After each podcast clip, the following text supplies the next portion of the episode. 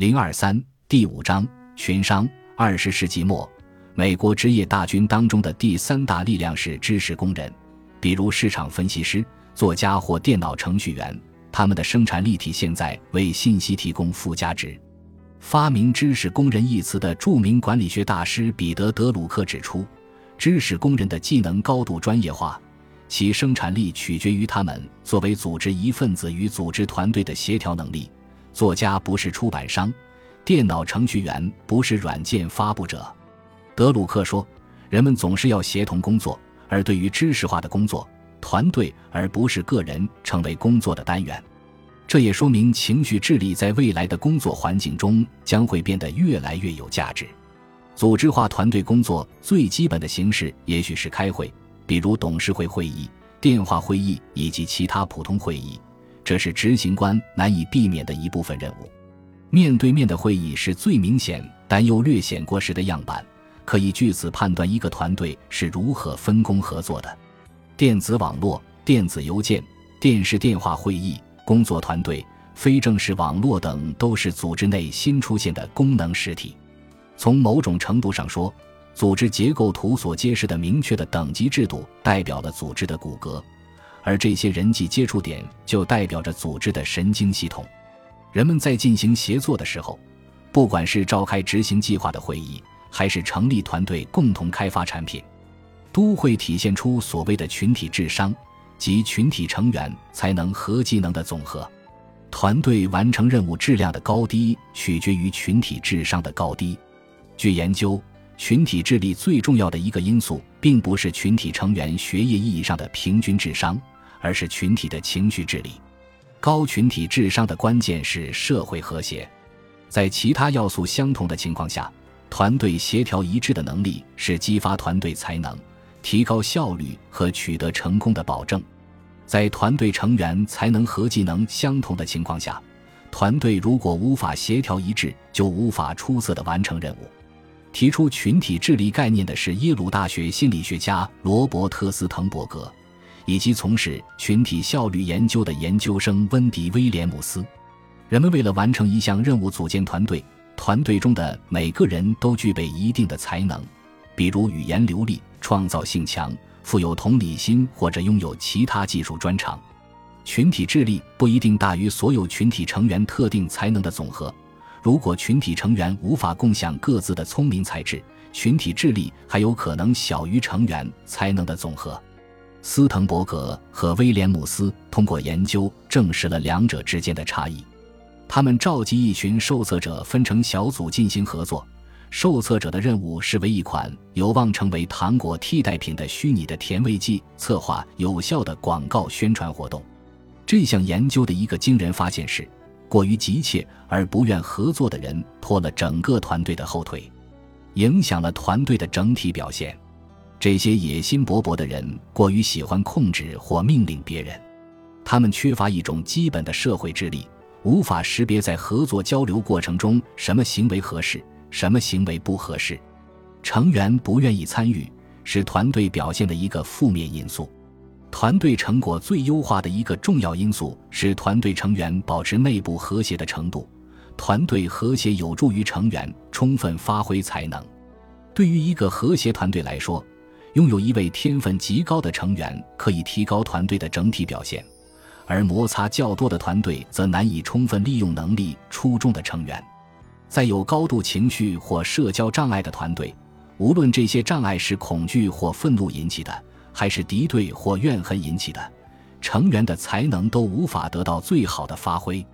和谐可以使团队最大限度地利用成员的创造性和天赋。该研究对工作团队的启发非常明显，同时对每一个在组织中工作的人都具有普遍的意义。很多工作的完成需要依赖人们号召合作者组成松散网络的能力。不同的任务需要合作网络中不同的合作者。各种特色的工作团队由此应运而生，并对成员的才能、专长和岗位进行最优化安排。人们对合作网络的组织能力及建立临时性特色团队的能力是事业成功的一个关键因素。贝尔实验室位于普林斯顿附近。是世界知名的科学智囊机构，让我们来看看关于贝尔实验室明星员工的研究。在贝尔实验室工作的都是高智商的工程师和科学家，但在实验室里，有些人表现异常杰出，而有些人仅仅处于平均水平。明星员工与普通员工的差异不在于他们的学业智商，而在于他们的情商。明星员工更善于自我激励，更善于召集自己所在的非正式网络，组建特设工作团队。研究者选择了贝尔实验室的一个部门对明星员工进行研究。该部门的任务是研发和设计控制电话系统的电子开关。电子开关是电子工程中非常复杂、要求很高的一部分。这项工作单枪匹马无法胜任，必须由诸多团队共同完成。这些团队的规模从五名至一百五十名工程师不等。没有哪一位工程师具备单独完成任务所需要的全部技能，必须借助其他人的专业技能才能完成任务。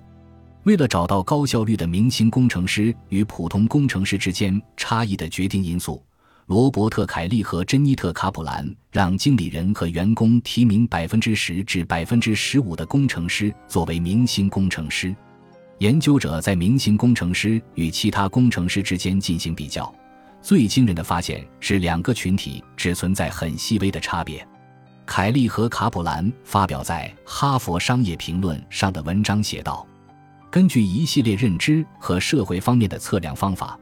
比如智商的标准测试和性格测试，这些人的能力没有显著的差异。随着个体的发展，根据学业才能无法准确地预测工作成果，智商也是如此。”研究者通过访谈发现。关键的差异在于明星工程师为了完成任务所运用的内在策略和人际策略。最重要的策略之一是与一群关键人物保持融洽的关系。明星工程师工作顺利的原因在于，他们花时间与关键人物发展良好的人际关系，而关键人物在临时性特设团队中能为解决问题或处理危机提供关键的服务。根据凯利和卡普兰的观察。贝尔实验室的一个中层员工谈起他被一个技术问题难住了，他不辞劳苦召集了不同的技术高手，可是他的号召没有得到回应，电子邮件没人回复，他白白浪费了宝贵的等待时间。而明星工程师很少遇到这种情况，他们在需要别人帮忙之前就已经建立了可靠的关系网，一旦他们需要别人的建议，明星工程师总是能够获得较快的回应。非正式网络对于处理意想不到的问题尤为关键。一项关于非正式网络的研究显示，正式组织是为处理可预期的问题而设置的。假如出现了无法预期的问题，非正式网络就开始发挥作用了。这种复杂的社会关系网在同事之间每一次交流的时候形成，随着时间的流逝逐渐加强，最后发展成为异常稳定的关系网。非正式网络具有高度的适应性，可以随意变化，能够跳过整体，直接完成任务。对非正式网络的分析显示，由于人们天天在一起工作，他们不需要向所有人透露敏感的信息，遇到困难时也不需要向所有人求助。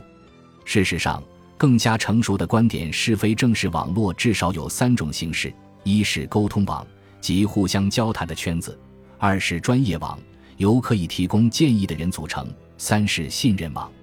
如果在专业网担任骨干，说明此人拥有专业技能杰出的声望。专业技能通常是晋升的决定因素。不过，被视为专家与被视为值得交换秘密、疑问和弱点的人，两者毫无关系。一位狭隘的办公室暴君或者吹毛求疵的领导者，也许具有过硬的专业才能，但如果得不到别人的信任，就会削弱他们的管理能力，并被排除在非正式网络之外。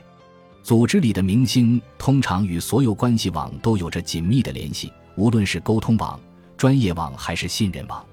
除了掌握必不可少的关系网之外，贝尔实验室明星工程师具备的组织智慧还包括有效的协调团队工作，在达成一致意见时起到领导作用，从他人的角度看待问题。比如顾客或对立面的角度，善于说服他人，促进合作，避免冲突。所有这些技巧都取决于社交技能。除此之外，明星工程师还有其他的本领，一是积极主动，能够自我激励，勇于承担本职工作之外的责任；二是善于自我管理，在时间和工作承诺之间取得平衡。所有这些技能都是情绪智力的组成部分。我们有充分的证据相信，从贝尔实验室观察到的结果预示了所有企业发展的未来。情绪智力的基本技能在团队合作以及帮助人们共同学习如何有效工作方面会显示出越来越重要的作用。随着以知识为基础的服务和知识资本成为企业的重心，改进员工合作方式将是提升知识资本、发挥关键竞争优势的一个主要途径。企业为了进一步发展壮大，而不是仅仅为了生存，将会努力提升整体的情绪智力。本集播放完毕，感谢您的收听，喜欢请订阅加关注，主页有更多精彩内容。